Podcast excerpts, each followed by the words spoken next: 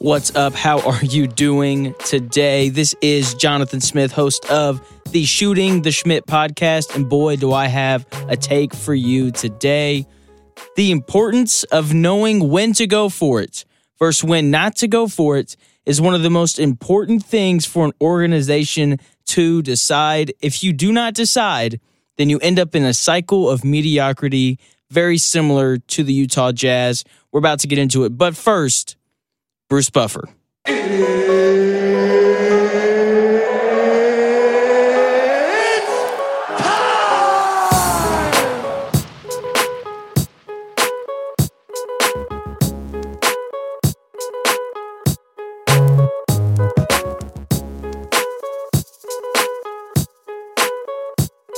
The importance of knowing when to go for it versus when not to go for it. Like I said in the open, it is arguably the most important decision a franchise makes, right? So, like, let's just look here at recent history. The Rams knew to go for it this year, and they knew it early too, right? They knew it going into the offseason last year. They knew that they were a quarterback away from being a legit Super Bowl contender, right? So, what'd they do? They went out, they heard Matthew Stafford was available. They went all in, they traded away picks. They gave away everything that they could. Jared Goff, they did whatever they could to go and get Matthew Stafford. Now, obviously, you know, it helped knowing that Matthew Stafford wanted to go and play for them. So the Lions were a little more accepting of the Rams offer. But look, they they they made a conscious decision to go all in on this season.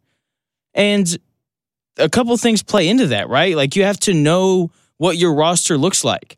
I guarantee you that if Aaron Donald and Jalen Ramsey weren't in the primes of their career, they probably wouldn't have been as willing to go all in because they know that they only have a prime Aaron Donald and a prime Jalen Ramsey for so long, right? Like they know that those guys aren't going to be, you know, the best corner and the best defensive lineman in football for forever. So what they do?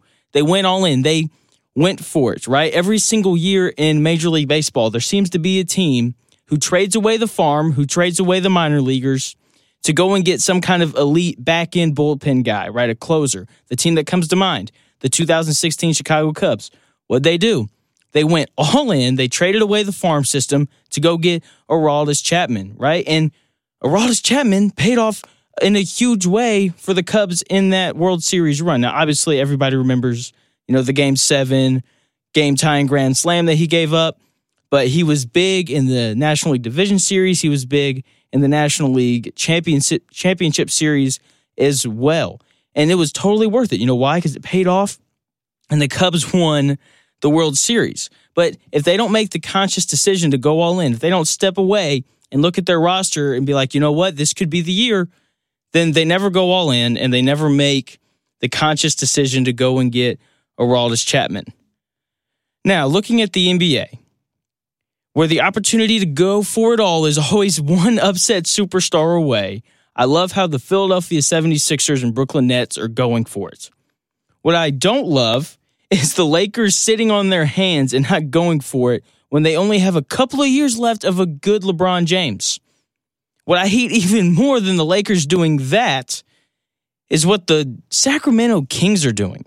I can't stand what they're doing because, you know, at least the Lakers still have a chance to win the whole thing because they have LeBron James and Anthony Davis and guys like that.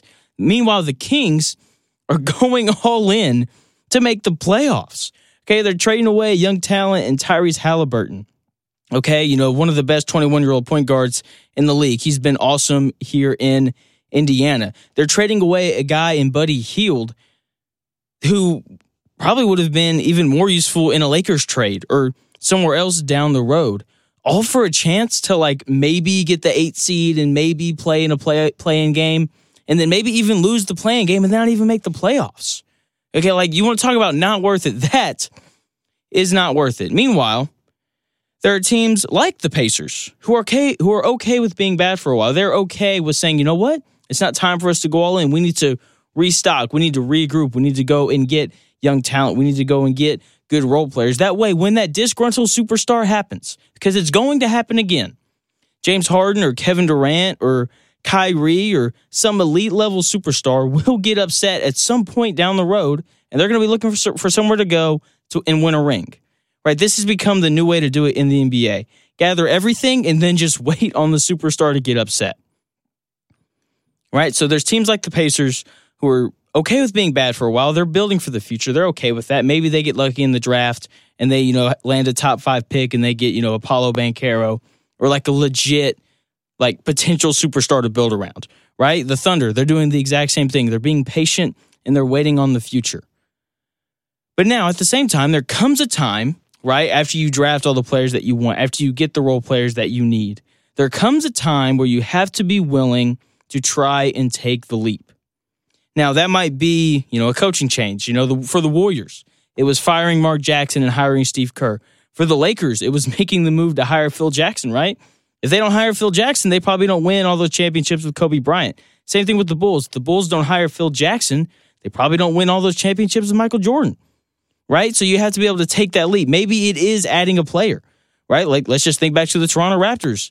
They traded for Kawhi Leonard a couple years ago. The Lakers went out and signed LeBron James and then traded away all their young players to get Anthony Davis. Sometimes it's getting a player, sometimes it's going and it's getting a coach. But either way, you have to make the conscious decision of we are ready to push all the chips in. We are ready to fully commit to trying to win an NBA championship or a Super Bowl or a World Series or a Stanley Cup or whatever, you know, sport you want to apply this to because this applies to all sports. Don't get it twisted. Now, going back to the NBA, there's a team that I've just been sitting around waiting, waiting for them to push all the chips to the middle. And they just, they won't do it. And I am so perplexed as to why. And that team is the Utah Jazz, as I mentioned in the open. They've been stuck in this cycle of mediocrity and they're constantly in this tier below the championship contenders, right? Like, was it, I believe it was last year, you know, LeBron James laughing at the Utah Jazz on national TV because let's just be honest, they weren't on the same level as the Lakers were. They aren't, and it's the same thing this year. They're not on the same level as the Lakers. They're definitely not on the same level as the Phoenix Suns and the Warriors and the Nets and the 76ers. And it's a shame because they could be, right? Like, let's look at this Utah Jazz roster. You have one fantastic player and Donovan Mitchell, who can score whenever he wants, who can set up his teammates, who's a legit competitor, who can knock down big shots, who isn't afraid of the moment.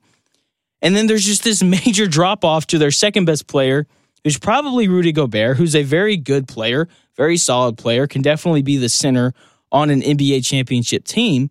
But the drop off is too big. There's no second star, right? And then from Rudy Gobert to their third best player, who's Bogdanovich, you know, actually, I'd probably take Bogdanovich before I took Gobert just because he's better offensively. But that's that's not the point, right?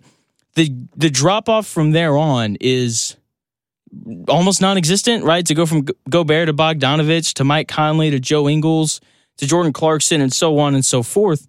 You know, you're you're taking baby steps down, not giant leaps like you are from Donovan Mitchell to whoever you want to say is the second best player for the Utah Jazz.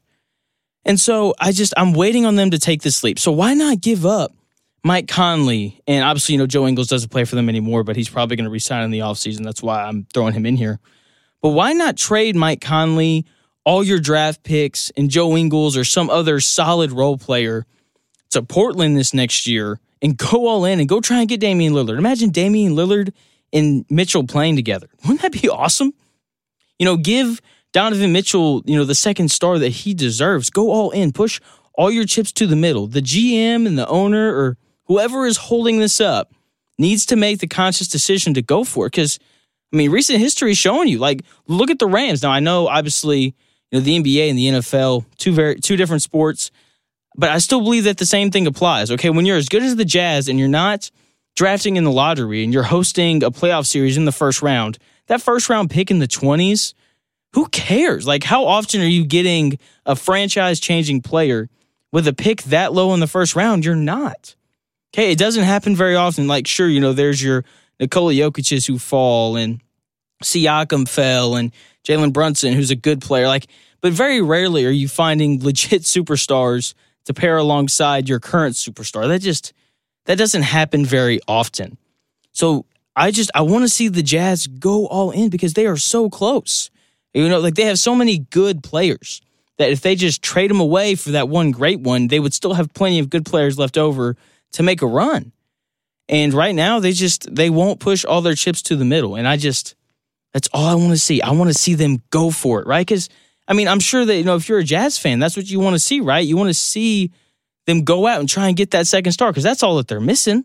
That's all that they need, and then they'll be legit NBA championship contenders, right? I mean, like let's look at you know we look at every single team in the NBA right now that's you know competing for a championship. They have multiple stars, multiple guys who can get you a bucket you know, except for maybe Golden State, but they have, you know, the best shooting backcourt ever. You don't need a second shot creator, especially when you have a guy like Draymond Green. They're the exception, not the rule. But the Lakers, AD, LeBron James. The Suns, Chris Paul, Devin Booker. The the Nets, Kyrie, Ben Simmons, Kevin Durant. The 76ers, Joel Embiid and James Harden. So on and so forth. You need two stars. If you're the Jazz, push all your chips to the middle. Go get a guy like Damian Lillard this upcoming offseason and go for it because that's the only way it's going to happen. You have to make the conscious decision to to commit and try and win a championship. It's not just going to fall in your lap. You can't sit there on your hands and expect to win a championship. That's going to do it here at Shooting the Shmitt. You know, I'll be back tomorrow with another take for you. Make sure if you're new that you subscribe, and I'll talk to you tomorrow.